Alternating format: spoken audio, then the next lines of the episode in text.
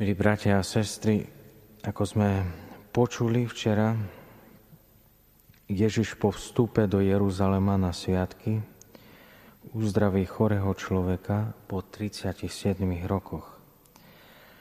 Vstupom do Jeruzalema Ježiš pritiahne pozornosť na seba zázrakom, ktorý však musí vysvetliť Židom, ako to dnes počujeme, lebo konal v sobotu. Obhajoba pred Židmi, ak to môžeme tak nazvať, pre nás ohlasovanie, zjavenie pravdy, teda je odhalenie. Však nie je prijaté od Židov. Ježiš tu verejne hovorí a je, je dobré si to pripomenúť a pripomínať. Ježiš hovorí, Boh je, je môj otec. Vysvetľuje Židom, že jeho skutky, konanie, znamenia a zázraky sú totožné s otcovými. Čo robí otec, to robí aj syn. Hovorí o odovzdaní moci a súdu synovi od Boha Otca moc Boha, ktorú živá bytosť najviac vníma, teda myslím člo, človeka, je život, je život dať a zobrať. My sme stvorení na Boží obraz, teda máme určitú moc. Je nám daná, ktorú nám Boh dáva počas života. No moc, ktorú nám Boh dáva, je dočasná a končí sa smrťou. Preto my vnímame e, najviac tú moc život dať a život zobrať. Toto patrí Bohu.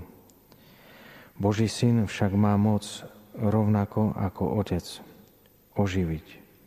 Na jeho hlas sa vrátia do pozemského života a ako to poznáme napríklad Jajerová dcera Lazár, ktorý ležal v hrobe už 4 dní.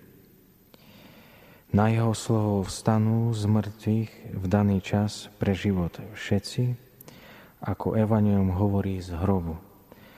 Budú skriesení pre život alebo odsúdenie.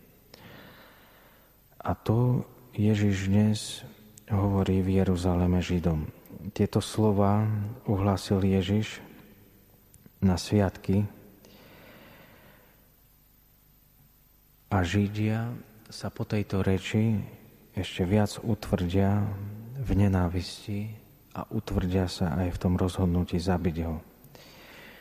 Milí bratia a sestry, a čo my urobíme s ohlásením dnešného Evanielia? Ježiš v Jeruzaleme svojim slovom nenechal nikoho na pokoji. Jeho príchod vyzýva človeka k rozhodnutiu, e, ku konkrétnemu rozhodnutiu v živote. Uznávam, že Ježišové slova, že Ježišovo slovo narobí vo vnútri človeka riadny vietor. Židia sú dnes toho dôkazom. Ale pripomenieme si, Ježiš dne, keď vchádza do Jeruzalema, do chrámu, nehrá skrytú hru, nejakú zvláštnu e, tajomnú hru, ktorú, ktorú chce rozbaliť v daný čas je až príliš e, na náš ľudský vkus otvorený. Jeho cieľom nie je priniesť strach a obavu z moci. Jánové slova na začiatku Ježišovej reči, ktorá, ktorá dnes začína v Jeruzaleme, to nádhorne vystihuje.